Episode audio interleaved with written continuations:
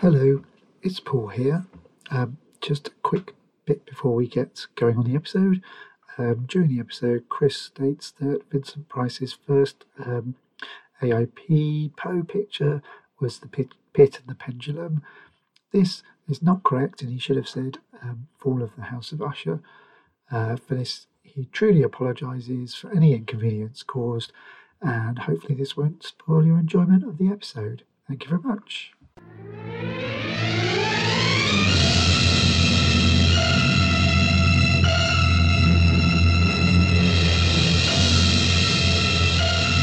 What if one of you is the monster? Monster? They're British, you know. Hello, I'm Chris Denton, And I'm Paul Monk.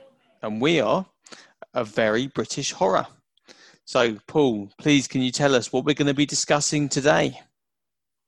Okay, so a bit of little bit of a sad note um, in that we're going to be talking about a film that stars uh, or what co-stars uh, Diana Rigg, who unfortunately passed away fairly recently at the, the recording of this podcast. Yeah, so we're recording September 2020, um, ab- about a week, uh, nearly two weeks actually, after Dame Diana sadly died. Uh, and, and yeah, we wanted to re- cover Theatre of Blood now as a tribute to her. And also, you know, there's like two horror films she ever made to choose from.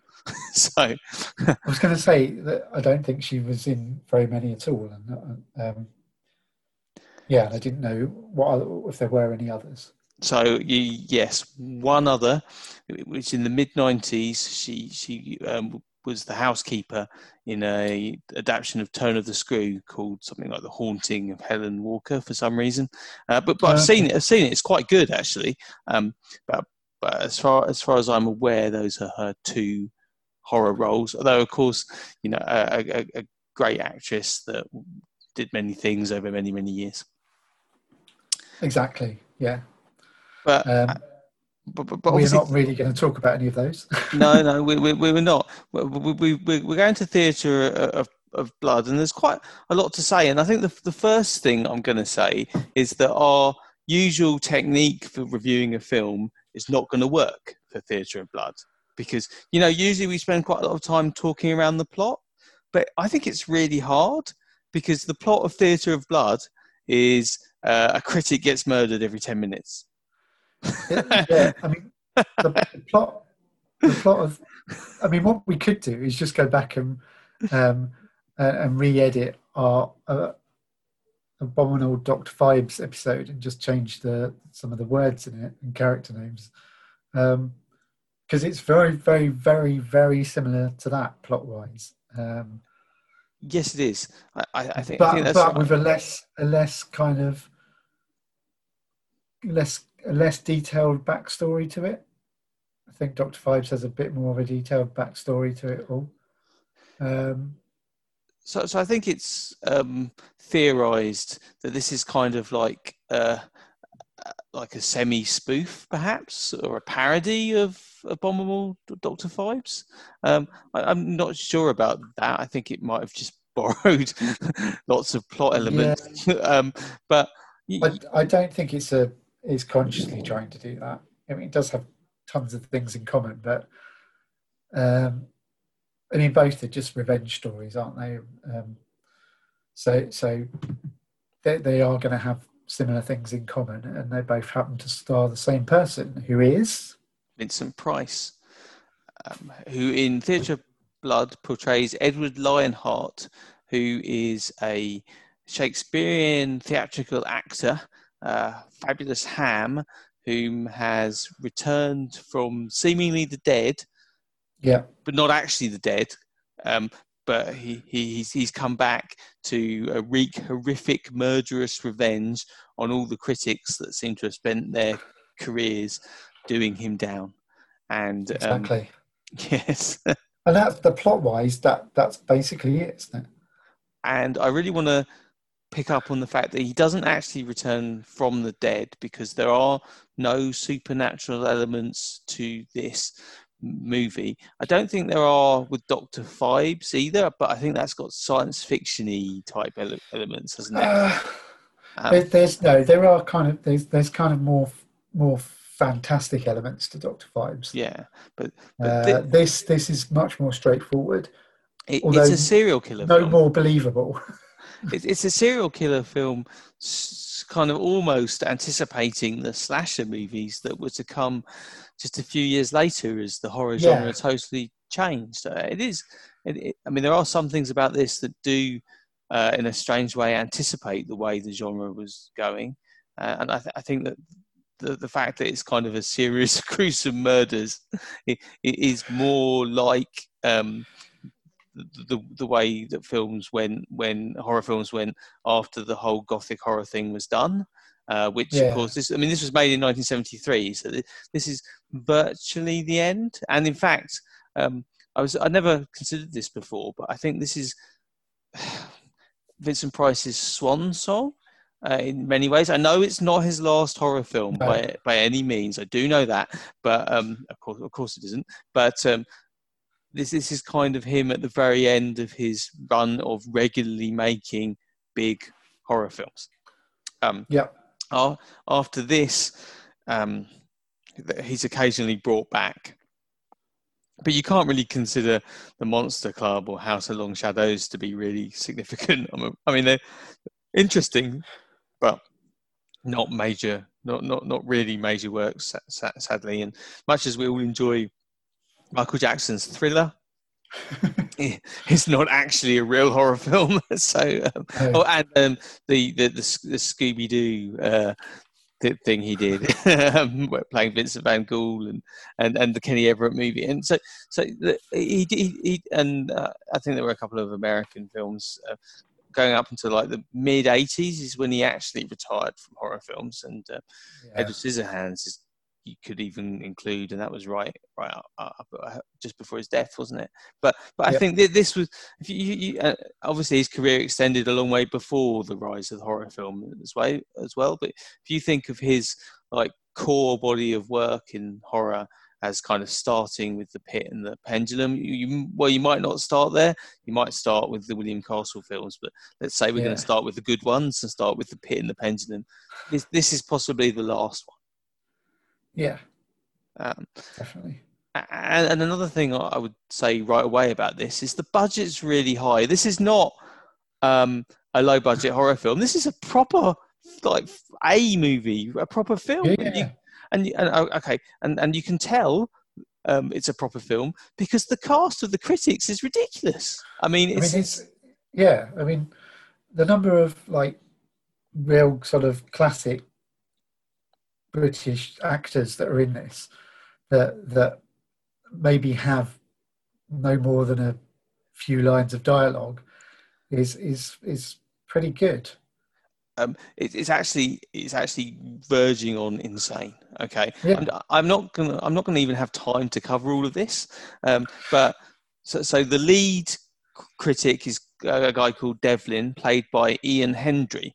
Now Ian Yeah. Hendry's really interesting, isn't he? Uh, we've mentioned him. We've talked about him before um, because he, Tales from the Crypt, yeah, I indeed think. uh, Tales from the Crypt, and he's in Captain Kronos, so we never actually recorded that episode. Right. but but um, um, and, and, you know, he's the guy from season one of the Avengers. Yes. the second most obvious link to the Avengers in this film. Um, uh, Oh, what was the first one? Mrs. Peel might be in this as well. Yeah, yeah, yeah. Um, so, so, so uh, here though, I love him. He's amazing. Ian Hendry's great because he's like the, even though he's a critic and sort of the head baddie, he's really not the baddie. He's the goody, the um, an, antagonist, isn't he? Because um, yeah. Lionheart is a crazy serial killer. He he's he's the uh, no he so he so Lionheart is the antagonist and uh, Devlin is the protagonist. Or goody Yeah. and baddie um, is probably an easier way for me to say it. I don't get Sort of. um, But, but again, at the same time, the Devlin has, has kind of he's said some quite nasty things as well. So he's part of this group of yeah, yeah. critics and- generally being very mean and, and uh, and destroyed this person's career, basically. But I think um, with with Devlin in particular, it's not out of malice. It's like a, out of genuine. No. It seems to be no. a, gen, uh, gen, genuine um, dislike for that old style of uh, Shakespearean acting that Lionheart represents, and they do talk about that a bit in the film. Yeah. Uh, um, but you know, you, you're you're right. He's not he's not really like straight up good, is he? He's a bit more complicated than no, that, and, and I no, like exactly. that. I like that a lot, and I like Ian Hendry in it. And I had him down as a kind of like annoying hard man, kind of a bit brutish, kind of uh, from his, from the previous performances I'd looked at it yeah. him in, and and I obviously couldn't see how he could fit in the Avengers at all. Um, but but now I do see because he's actually got a much lighter touch. He's a much more subtle actor, a much better actor than yeah. I previously thought. So this this for me really is, is you know altered my perception of Ian Hendry. I'm now a fan. so, um, but okay, I can't I can't dwell on it because there's well, so many others. Well, well, should we go in to the first, the very first uh, murder. Yes, it, it's Michael Hordern. I can't, but Michael Hordern. Oh god, uh, yeah, and and um, like many of these actors, actually, I don't think Michael Hordern made enough um, horror movies. Although uh, we love him so much in the Warning, uh, yeah. uh, not Warning to the Curious. What am I saying? Uh, Whistle and I'll come to you. we, we love him in Whistle yeah. and I'll come to you. And and, and, he, and Paddington Bear. Uh, yeah, uh, and equally Paddington Bear. But he's so good in this. He's only got five minutes screen time, and he really makes yeah. the most of it. And he he got, like, kind of reenacts the Julius Caesar murder. Uh, that's the first of the killings because all the killings are um, uh, they're staged as as uh, killings from Shakespeare. I think quite a few yeah. of them. Um, Price actually dresses up as the Shakespeare character concerned, but but yeah, not, not yeah. yeah. But okay, so we've had uh, Michael Hordern, but but then we we've got um, this is in no particular order. Harry Andrews. Um, yep. So Robert Morley, fantastic camp performance yeah. of Robert Morley with his little dogs. Uh, Coral Browne, interesting, coming back to her. Jack Hawkins, interesting, coming back to him. Arthur yeah. Lowe, Dennis Price. Um, yeah. And, and, okay, so I think I think that's the critics, and also some guy called Robert Coote, um, who I didn't know, but whom right. I looked up and is in loads of classic films. Apparently, David Niven's best mate from way back in the right. golden age of Hollywood.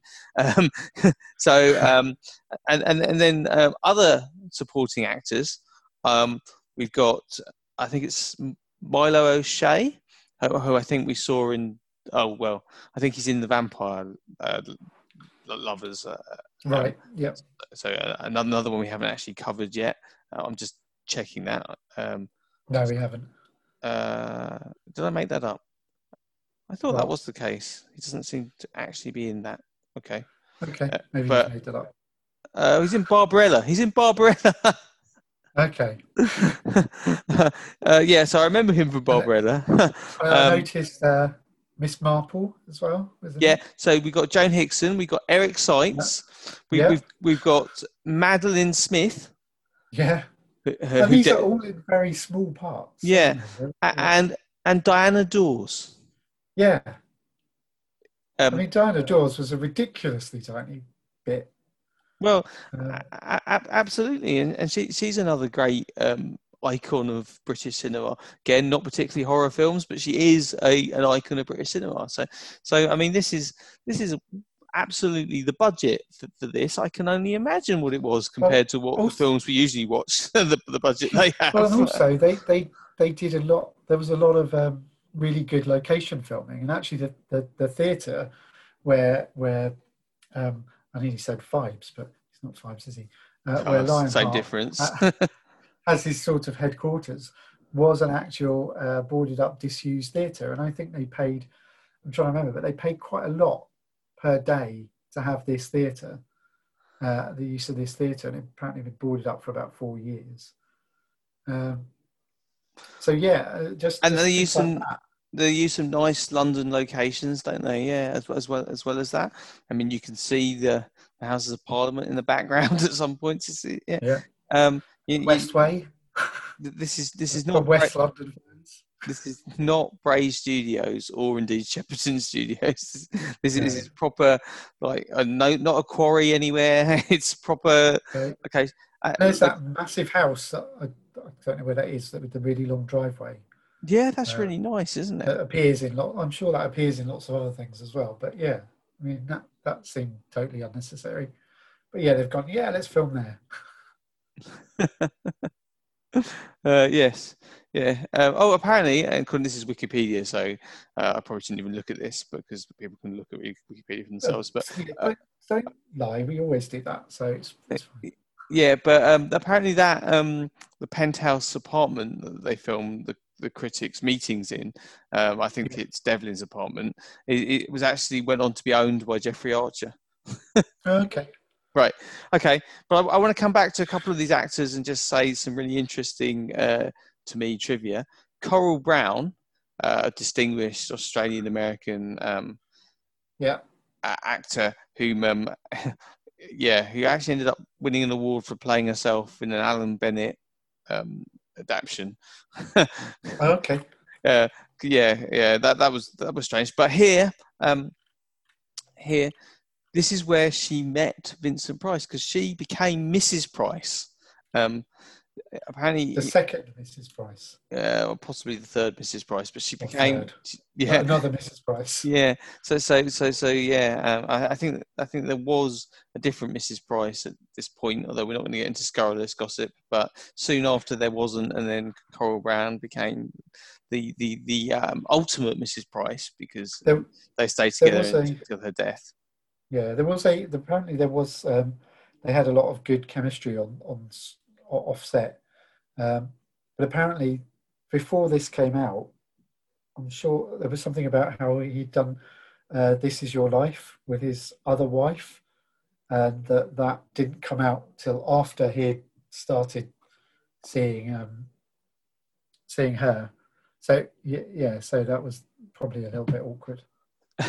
so was, was that the Christopher Lee? This is your life, or, or was it I his don't own? know. This was his own. I think. I believe it was his own one. yeah. Um, yeah, awkward. Yeah. Um, but uh, uh, okay, and, and I want to go back as well to Jack Hawkins because Jack Jack Hawkins. Um, this uh, sadly was right at the end of um, his life. He he died in 1970. Last film, wasn't it? I think Um, possibly. it, it may well have been. Um, I, I think he, there might have been something uh, something posthumously. This might have been posthumously released, to be honest. Um, yeah. so so um uh, but yeah yeah yeah um oh he was in tales that witness madness which was also 1973 so depending on which one of those was was last Yeah. but um but he quite famously um had his larynx removed uh, a few years before uh, and, and, so, and so he actually couldn't talk and his he, he and there, there are quite a few films he made like this and um, his voice is actually dubbed by an actor you may recall uh, seeing some of his work elsewhere his name is charles gray Okay. Wow. yeah Yeah. bizarre. Oh, See, the more I'm, I'm, we're talking about this, the more there are weird similarities with with Doctor Phibes. Because again, Doctor Phibes is a character that that can't speak and and has strange disembodied voice. yes although, Um, although And, and this is actually has a person that can't speak in one of the roles. yeah Uh, well yeah yeah and not nice to have charles gray um, involved there's a, a little uh, a, a little segue. I've been rewatching the the new statesman with um, Rik Mayall because i've, I've just, Okay. got, just got the dvd and been watching that. And um, charles gray plays um, Alan B'Stard's father-in-law. I'm just like this is so amazing. It's, it's so amazing to have a surprise appearance by charles gray in something like that. But um, yeah, but now he is associated a bit more with horror, Charles Gray, but but amazingly good at comedy as well, and uh, uh, yeah, possibly why it works so well in Rocky Horror. But and anyway, um, the the next thing I want to talk about, I want to talk about um, so, something that I don't think works. I, right? And and that is that um, there is some, I, I guess, there's supposed to be some kind of question about the identity of Lionheart's accomplice, um, yeah. Which is, you know, uh, clearly Diana Rigg in a wig and a moustache, pretending to be a man. Um, well, you say that, but I hadn't seen this before till till I watched this. Actually, watched this earlier today. I, I have to say I didn't twig until quite late on that it was her. that is a shameful admission.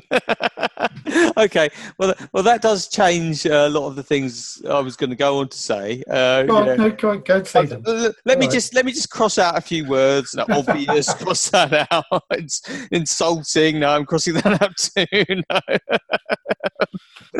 Uh, well, okay, but so so you, you may not have known it was Diana Rigg, but did you know it was a uh, it, it- it was a, a, a woman uh, assuming the identity of, of a male character?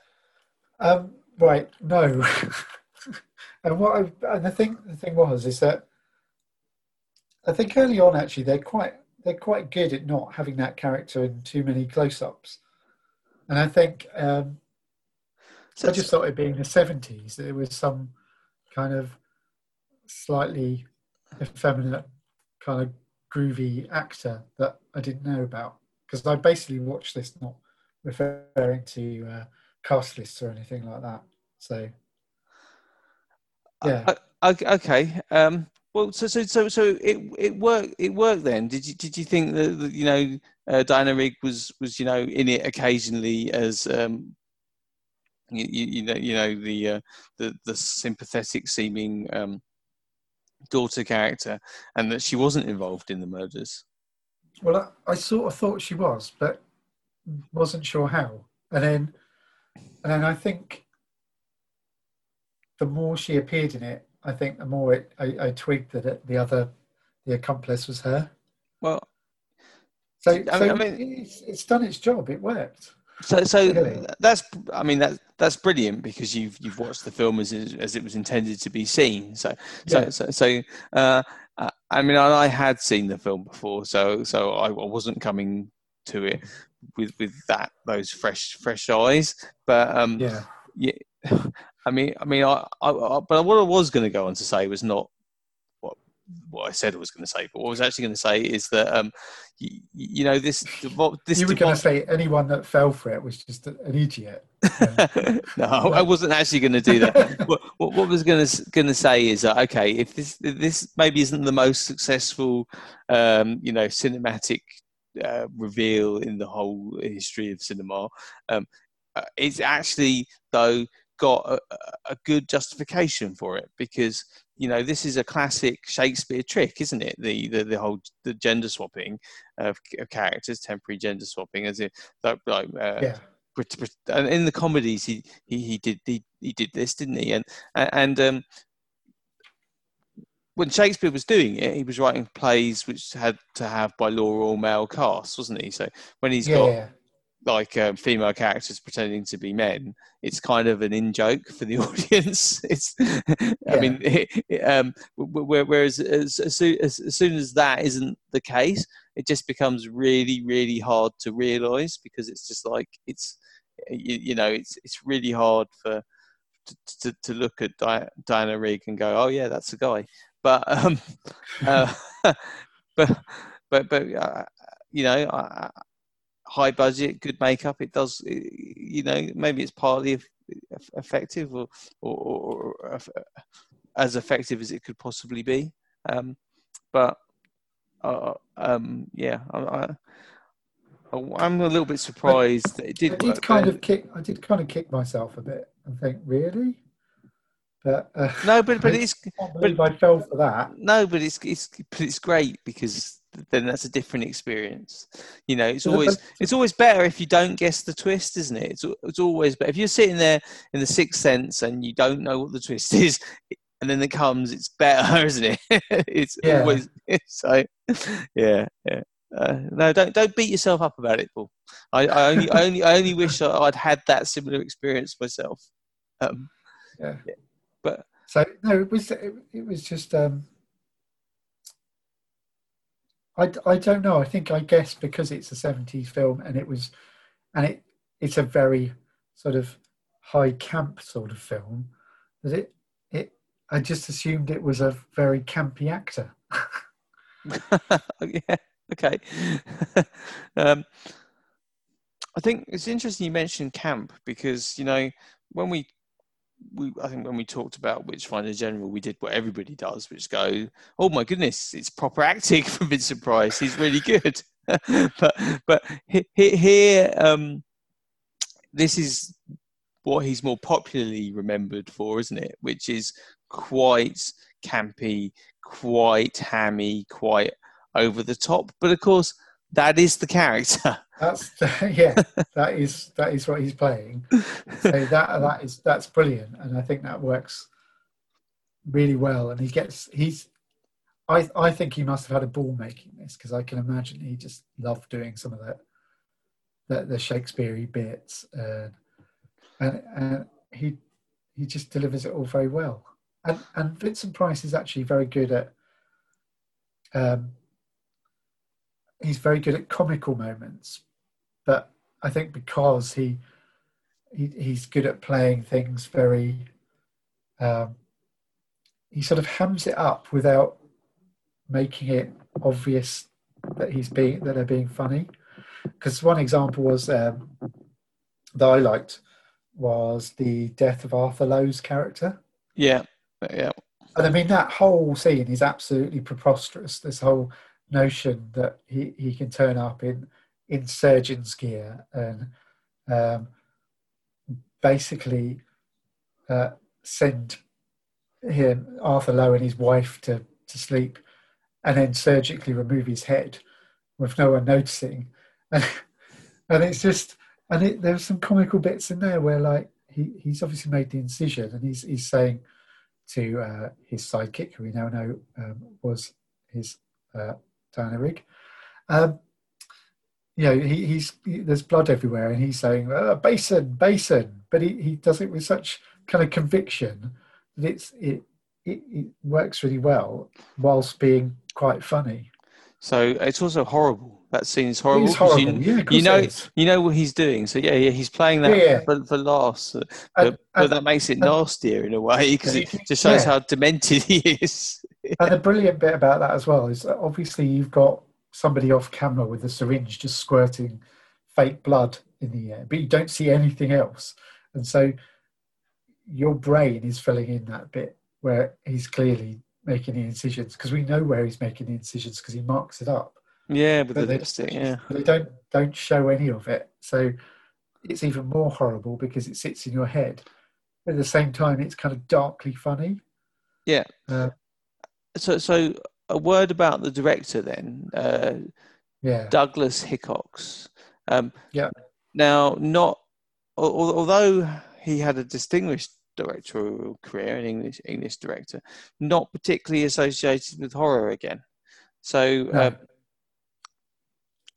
it it just sort of underlines that this was being treated as like a proper studio film, not particularly horror. It's not American International like like you might expect with Vincent Price attached. Um, it's it's it's not obviously Hammer or Amicus. It's it, it, it's a proper studio film. And I, I looked Yeah. at the because it's not it's uh, it, it's it's not um, billed as a like a, a studio. It's not like Warner Bros. presents at the start or anything in the world. But there's some um, random production company. But you look at the producers, and they were proper. Um, movie producers they, had, they again had a had a had, had a reason I won't bother going through it but they they had a they, they had great movie careers and and this was basically the only time they ever tried horror so so it was it was it's it's clearly different uh, like i said i think studio film is exactly right but then then you get uh, a different perspective okay because if if much as I love, and I'm not going to criticize that, like Freddie Francis or Roger Corman or um, Terence Fisher or Roy Yeah. Ward Baker, you know, the, the, the, the, the guys that did a lot of horror films and, and they made their names doing it. Um, the, the, they did them in a particular way, didn't they? And it's nice to see like a fresh perspective from someone who is a genuinely good director who knows how to bring the tension from scenes and get performances from actors and to make the funny moments work and all that stuff. It's it's it's really high uh, production va- va- values and it, um, and at a point where if like watch a Hammer film, it's you know the budgets are about a third of what they used to be because all the money from America has disappeared, so they're now being paid for just for the British market, for instance. In yeah. The, yeah. But um, uh, it's so so. I think Douglas Hickox is kind of um, I think he's represent his representative of the level of quality, but also the the the, the level of difference from you know because Doctor Phibes is much more of a although it's similar. I think it, I think that is an AIP one, isn't it, Doctor Phibes? I think anyway, it's just very much yeah. in that in that t- t- tradition. Um, so um, another piece of tr- trivia about Douglas Hickox, my only piece of trivia, and it's not even very good, is um, I think he, he had several children that um, went into the film business, yeah. and his son Anthony directed Hellraiser three. there we go. And also, and also Warlock two. And also Warlock two. Yeah, yeah, yeah. indeed. uh, you know, I was I was so ex- I mean, um, so I, do, I don't mind. I don't think I, I, don't remember minding Hellraiser three. I think I have seen it years ago. Um, War, Warlock the Armageddon, I was really disappointed by though because I loved the first one so much. and I loved yeah. Julian Sands so much. But there we go. um, but but but um, but that name Hickox kind of yeah, it's yeah, it's unusual enough that, that I immediately looked that up and sure, sure enough I saw they yeah. were related. yeah. Um, ah, okay. Um, what else is there to talk about? Uh, probably lots of things. Um, yeah, yeah, yeah. Uh, anything, one thing I wanted to. Oh, good. There is. Something want, Yeah, just one thing. one thing that that massively did bother me about this, um, and I think it's, it's, its portrayal of homeless people is slightly problematic. no, absolutely right. Okay, they are credited as the meth drinkers. yeah, there's a, there's a meth drinker choreographer in the credits as well. Yeah, it's it's um, a bit um, unreconstructed, isn't it? In that in that regard, um, it, it, it's sort of just saying that they they they'll just follow any old demented lunatic they find uh, half drowned in a sewer. Um, Yes. So. Um, and it does kind of play up to the whole kind of stereotypes of homeless people as uh, you know, massive drunks who, who are quite happy to commit murder for the slightest vague reason. And, even and even to sell out their new boss in order to get a sip of whiskey. Yes. Um, yes. But but um, Okay, so so two two observations from me on this. I mean, I agree with you. One, um, it's I thought it was very sort of sixth form drama studies. the, the, yeah, the, um, you, you, know when you've got a play and you've got to give parts to everyone, and so you know half the half the class are just like you know drunks or lunatic asylum yeah. in the background. Um, um, you, you, know, it's not a speaking part, but it's a big part. You know that kind of thing. Um, yeah. But, but um, another observation actually um, is, is that they're kind of like um, the Jokers. You know, uh, from from Batman, the, the, the Joker tends to have this kind of uh, henchman. Yeah so, so they're they're quite similar actually. Um, and and and but they're, they're sort of zombie-like. Yeah, it's almost like they they are crazed. Like, they are they are yeah, there's, absolutely homicidal kind of, and crazed. Yes. Yeah, but it, it's almost like yeah, they would they would be like the zombie servants of a sorcerer or something yeah i mean i don't um, I, I don't think it's a realistic portrayal of homelessness. I think that's absolutely correct to say. And in, in, fact it's probably a more well, it is it is it is offensive um, but it's oh, i don't know of its time. Um, and the other thing i wanted to ask is that obviously um, uh, my my kind of knowledge of Shakespeare is quite sort of um, uh, fairly shallow.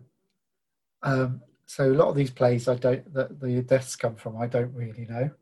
So I did wonder if if you had more detailed knowledge of those plays, whether that actually added anything to this film. Right. So um, th- there there is one uh, Yeah. where, where where where where where um uh, the the the, the when um the, the critic um goes to the wine tasting right Yes. and, and the um the the wine shop is called Clarence's and, and I'm like okay Duke of Clarence Richard III drowned in a wine uh, barrel I'm just like yeah. So that's what I wondered if there were more more sort of in jokes. If you were well well well with- yeah so that, that's the Robert Coote murder um yeah, yeah. but but you and, and- you're like you just if if if- you were a critic uh you, you got there and it's called Clarence's you would take one look at that name and go right I'm going straight back out again I'm not falling for this right? Um, you see that that's that's obviously where a knowledge of an in-depth knowledge of Shakespeare would have would have saved saved his life if he if he'd known. well um that's right although um And also, wouldn't have all the, the kind of slightly stinky homeless meth drinkers perhaps have given uh, rung a few alarm bells when you go into there and it's just full of those people? but they're all dressed in suits aren't they and all, and they're all like Yeah, they all still look pretending to be really dirty. yeah Like they haven't bothered to clean them up. They still look really dirty and horrible and smelly. well and I think as well for a lot of these these things, is is a lot of these murders. I'm also thinking that some of them are very elaborate and would have taken uh, months to plan, that's uh, true which- but also like a lot of resources. Um, you know, like how did he manage to come across a wine cellar place or a place that he could dress up as a, a wine cellar and, and, and get that barrel of wine? And yeah, it's all just I mean, if I you mean, think about it too much, you, you just think there's there's no way he could have planned this with like zero money and you know just a whole load of drunk homeless people doing stuff for him. So, so uh, just as an aside, I've confused uh, Milo O'Shea with Ferdy Mayne. So I apologise Okay. for that. yes. Um, Similar so- sounding names. yeah, yeah, yeah. Um, Maybe. No, I think I think uh, similar kinds of actor as well. Um, but um, I, th- I think that there's an, there is there is an, another murder where, where where you feel the guy is pretty unlucky because um, Ha- Harry Andrews, his character, he's obviously got an eye for the ladies, and uh, um, um, Edwina Lionheart uses her feminine wiles to, to get him to come along to the Oh, to the live theatre. just Completely ridiculous. well, Um, and and uh, again, we will we'll talk about more about Diana Rigg in a minute. But um, I mean, she's great in that scene, but like, it's ridiculously over the top. and, and, and you know, if you if you saw a woman behaving in that way, especially as um, she's coming to say that something has happened to the other one of the other critics or whatever that was going to do this part. yeah. Yeah, yes, she seems indeed. quite happy happy about it, and yeah, it's, I don't know. It's just it's just quite funny. Well, yeah, but but the, of course the whole- the whole thing in um, the the Merchant of Venice is that Antonio doesn't get murdered. so he should be he should be fairly safe as as Antonio, but but but no. Uh, in in this one, um, we get um, we we get Shylock portrayed obviously by Lionheart, um, getting actually getting his pound of flesh, Yeah, and then there's then there's a, a, a like a there, which is like only Lionheart would be audacious enough to rewrite Shakespeare. yes. There's another kind of very very darkly humorous joke as well. So essentially, what they do is they end up cutting out his heart, and then and then at that point he's murdered him, so he doesn't really need to keep up the pretense. But still in character, sort of as Shylock, he puts the puts the heart on some scales, and, and it's not. It's more than a pound. so he cuts a bit off. yeah. yeah, yeah, yeah. And it's Yeah. brilliant. It's really, really funny, but Uh, horrible at the same time. I, t- I, t- I tell you the, the, the- the other the other one um, where you think that maybe um, y- you know um, the critic might have smelt trouble earlier was um, y- uh, Robert Morley with his dogs, and and, and then and then uh, this this is your dish where so. Uh, where, where for some reason Lionheart poses as a TV chef, and, I love that. and, And this is where this is where his disguises get more ridiculous, and his accents get more outrageous. Well, yeah, because because he's also Bruno, isn't he? The uh, the the the hairdresser to Princess Anne or Princess Margaret or something. he's, he's brilliant, and, and even the, the chef I think has a bizarre. Does he have a French accent or I, something? th- I think I think that's the yeah. I think that's the it- yeah. and then there's the the, the masseuse bit with um, Diana Dors, where he he he they they Oh, the Scottish the Scottish master. Yeah, the, the, he managed to convince Jack Hawkins his wife's having an affair. Yeah. But that that's that's fantastic. That whole that whole sequence. Although although I didn't. That was one of the ones I didn't really buy that uh, because we don't we don't really get enough information about him to know that he was super suspicious of his wife and uh, his you- wife having an affair. You've had one tiny piece of foreshadowing about that. Yeah, They- yeah, exactly. But yeah, and and um, I mean, it sort of turns into a weird carry-on film at that point, where where he- he's tipped off that he's gonna that, that someone's his wife's having an affair, and he, if he goes home now, he'll catch uh, some something happening, and then this this this Scottish masseuse, and it's that really stupid bit where he's listening at the door, and he's. Vincent Price is pushing her down, and she's making lots of basically sounds that are being mistaken for sex sounds. yeah.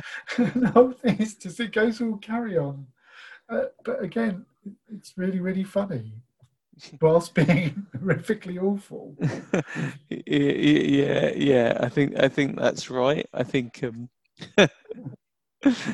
yeah, yeah. Um, it's it's, it's yeah. So so so, so um, yeah. It's hard to do anything with that. I think the best ones are like the the ones which are just disturbing, like like like the Michael Hordern murder, the Arthur Lowe uh, murder. Uh, I think isn't there the one with us um, with a spear, uh, which was Yeah, which was one of the, I can't even remember which one of the critics gets gets speared. like that. um, um, I, I, I, uh, um, yeah, I'm gonna I'm gonna try and see if I can by a process of elimination work out which one it remember which one it was. Um, uh, no, was was that wasn't. Uh, Dennis Price, yes, who who we haven't mentioned. I don't think I even mentioned Dennis No. Price. you did um, right at the beginning. Yeah, uh, I'm not. Well, De- De- Dennis Price, whom um, uh, was was in a, uh, number of horror films, I think, but had been uh, uh, that was later in his career. Was he but- not? Was he not in Doctor Phibes, or was he in the? yeah, he may well, he may well have been. Yeah, like I say, he was in a number of um, horror movies because he was, he was. I think he was um, Count Yorga as well. Was that more or that less. Price? I think I think could well have been. Um, Yeah. he, he he was kind of um, an aging matinee idol here, wasn't he? Because uh, I think he'd been in Kind Hearts and Coronets, and that had been brilliant. Yeah. but some time previously. Um, yeah. Okay, here, here's something then f- for, for you. Um, can you tell me another horror film Eric Sykes was in?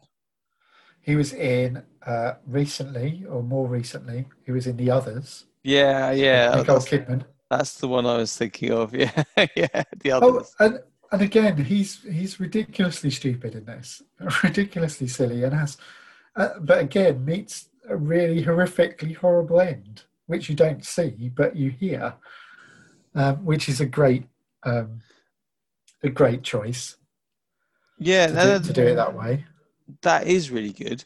Um, because yeah so so basically they have this thing where the police have put a uh, some sort of transmitter in devlin's car and he's going to meet um, diana riggs character who she plays uh, uh, lionheart's daughter yeah, um, i don't know if we've said that we probably have I think Um, a few and- times, yes.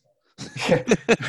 and and he and he obviously trusts her, and she basically drives drives off in his car, uh, uh, kicks Devlin out, and they get he gets taken by some of the homeless guys posing as rag and bone men. Um, uh, but Eric Sykes is the policeman hiding in the boot, and up until this point, he's been like real comic relief, and and he's he's talking on the walkie-talkie, and he's going, he's doing a, uh, this silly voice where he's saying he can hear something or you know i i can hear you or he's, he's saying it in a really stupid way. And and it ends with them realizing that the car's gone and the transmitter's gone but they can still hear eric sykes's character saying where he is in a stupid voice. And he says i can hear a train whistle.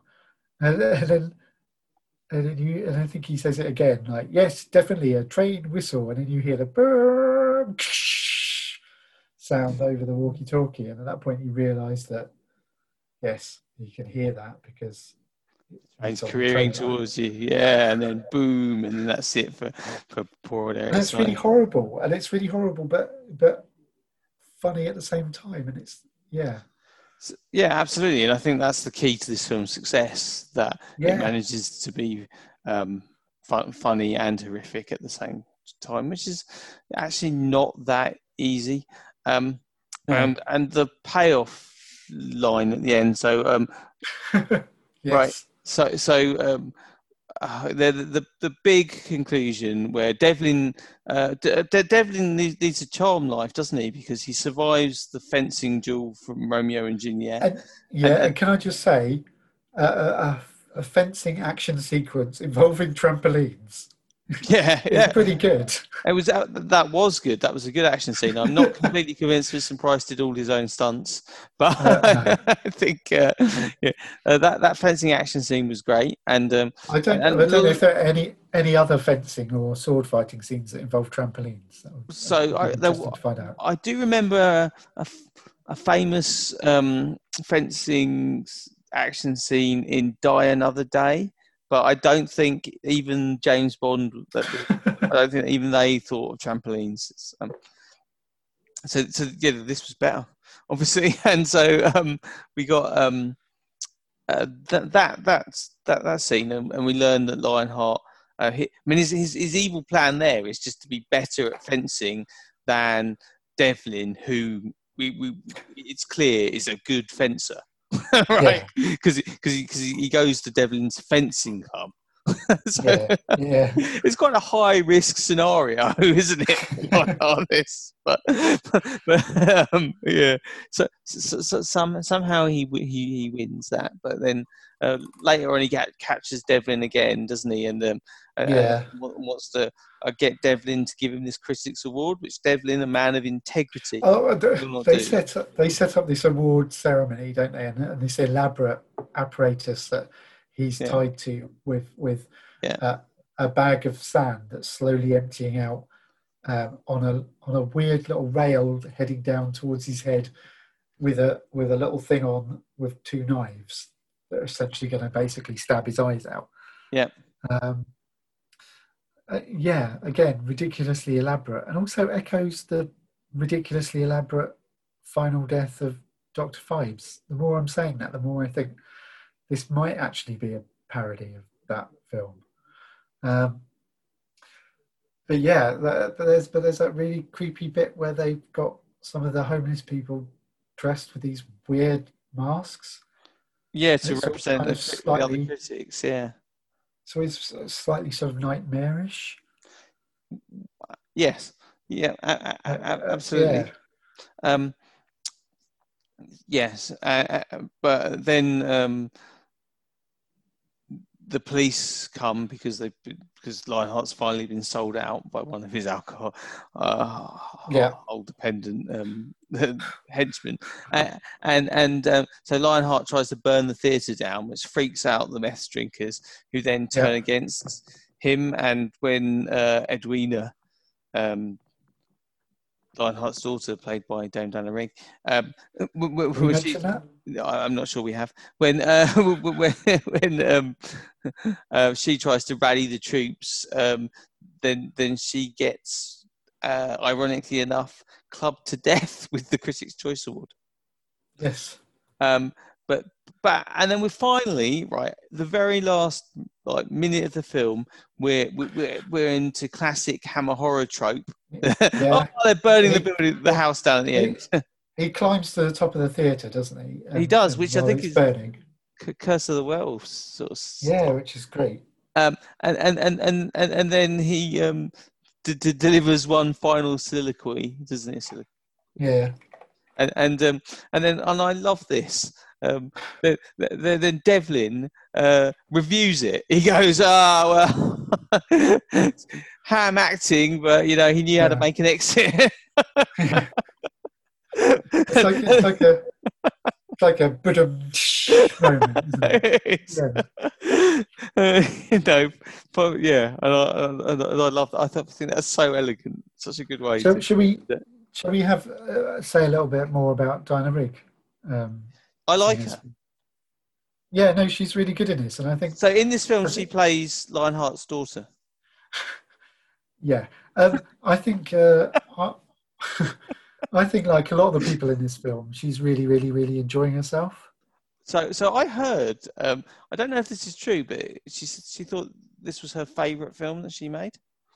I read that. I didn't know whether that was true or not, but Well, I mean, she might have said that like well publicising Theatre of Blood. Yeah. But, but but she's still but you know I, I think she does have quite a good time because she's she gets to do quite a lot and do lots of daft voices and wear silly disguises and it must just be a bit she it must have just been a bit of fun um like we said she she's very over the top as this seductive woman earlier on in the film and that's that's just again being really really silly and she gets to do a whole different series of weird accents. Um, and, and I think she joins in with the whole Vincent Price weird accent thing.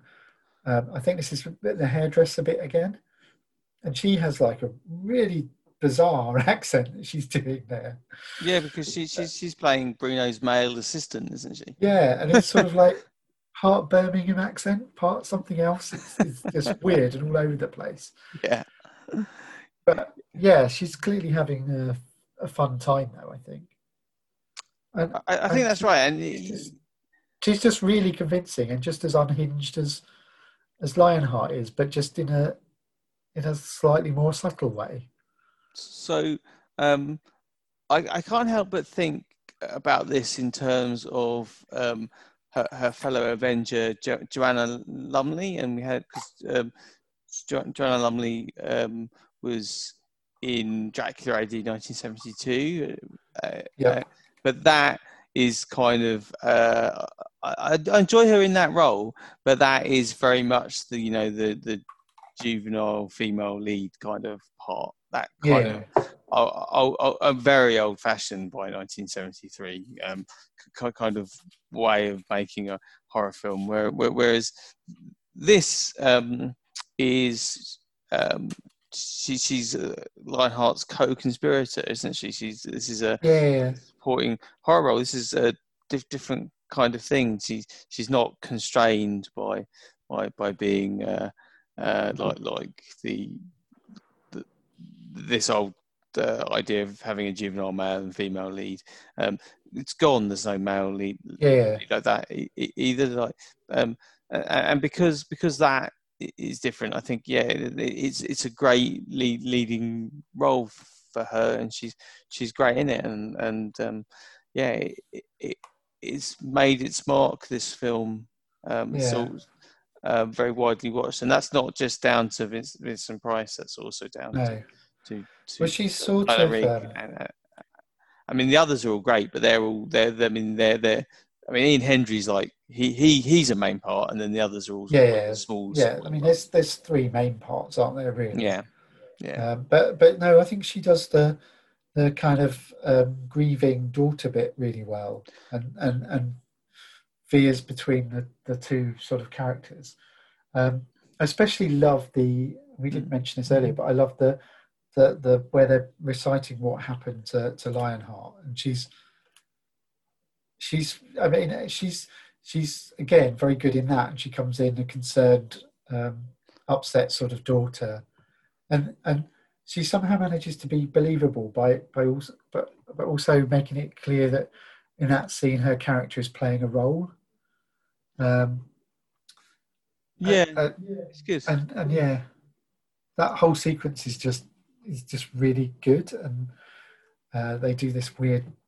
Getting back onto the Vincent Price briefly here, but it, they do have this weird decision to deliver his speech on the balcony before he goes over the edge um, in sort of ADR with the other um, characters talking, but but their their their conversation uh, pushed into the background, which which was quite odd, but gave it a weird sort of quality.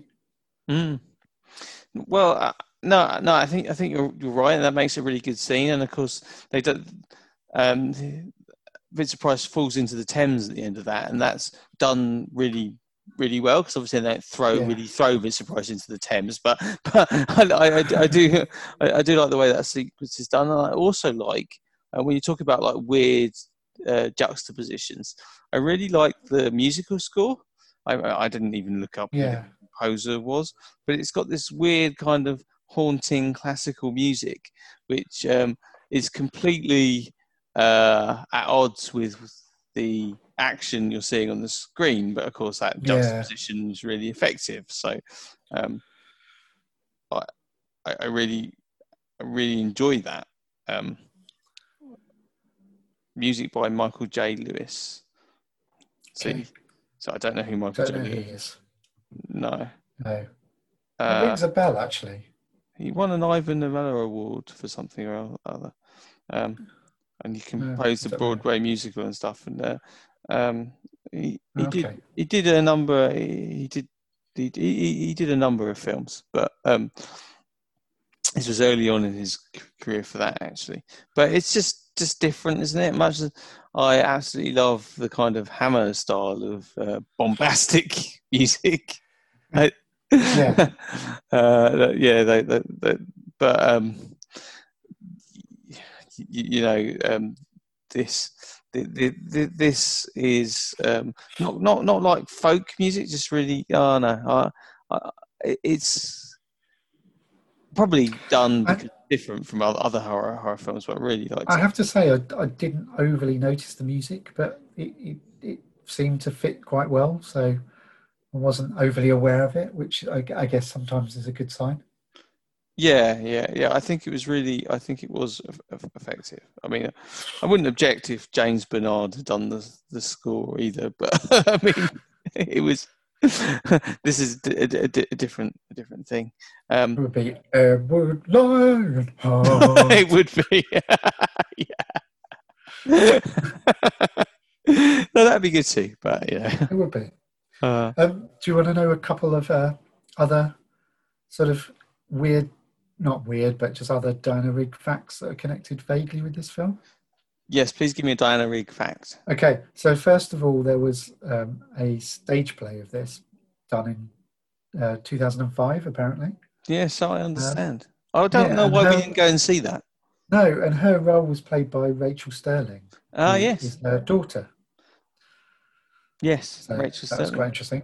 But the other more interesting thing, which I found out recently, is that in 1991, um, and this is particularly relevant to the plot of this this uh, this film, is that Diana Rigg uh, compiled a book for charity, which basically where she got all of her various famous actors and her actor friends to submit their worst review, their worst theatre review, and they were all published in a book for charity.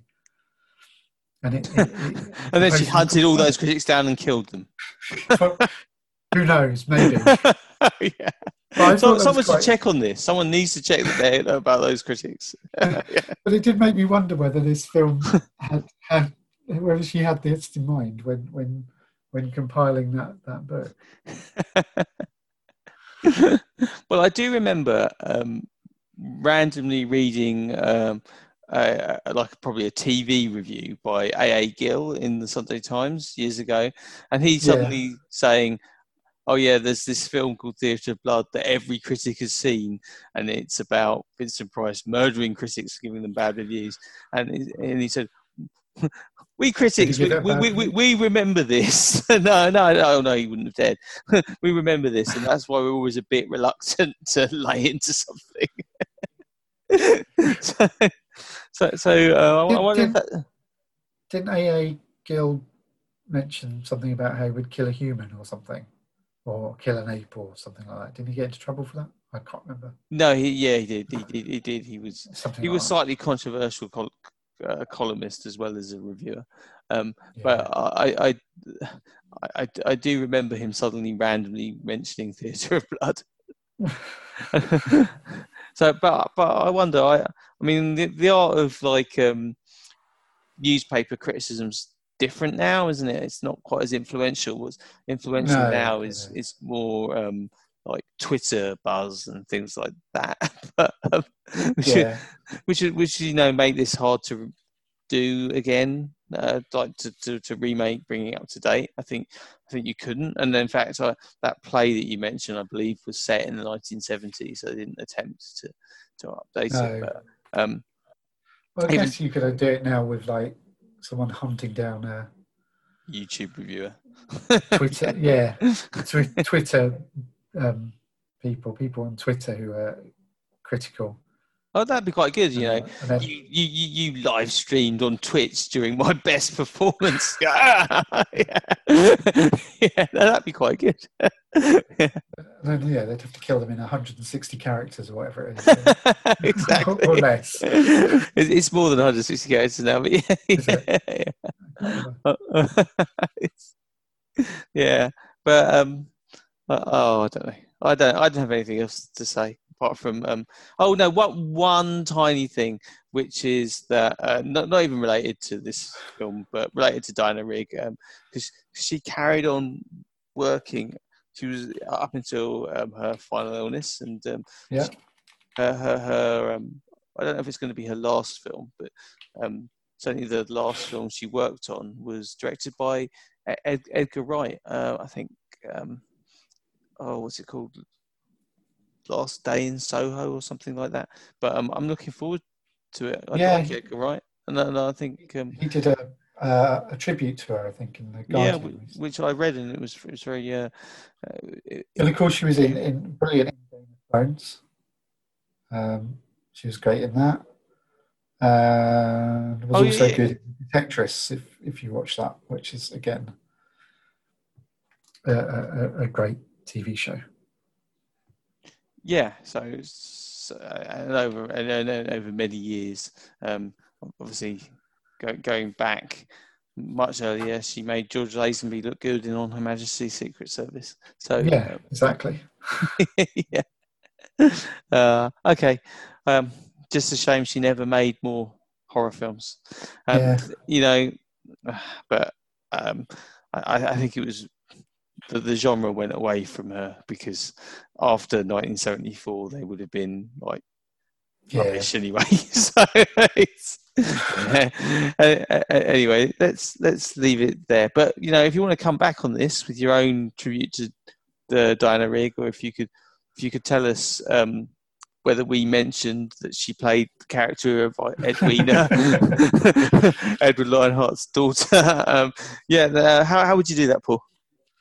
Um, well, you could do that by a number of ways. So you could either do it on Facebook, where you can just find us as a, a very British horror, or via Twitter, where we're at very Brit horror, or you can email us at verybritishhorror at gmail.com.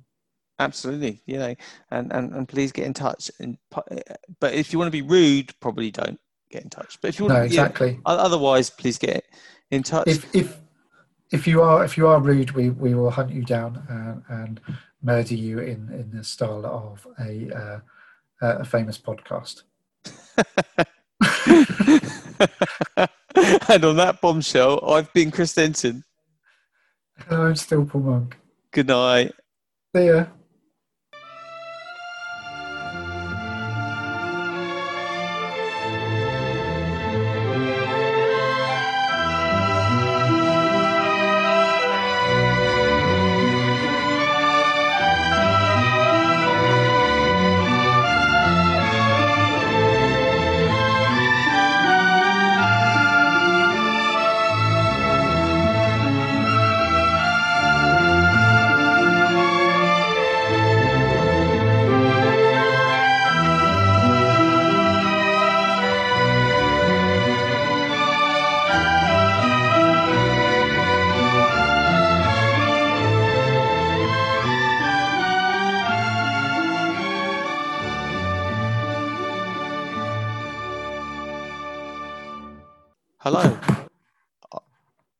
I'm going to stop there because it was a loud bang. Hang on.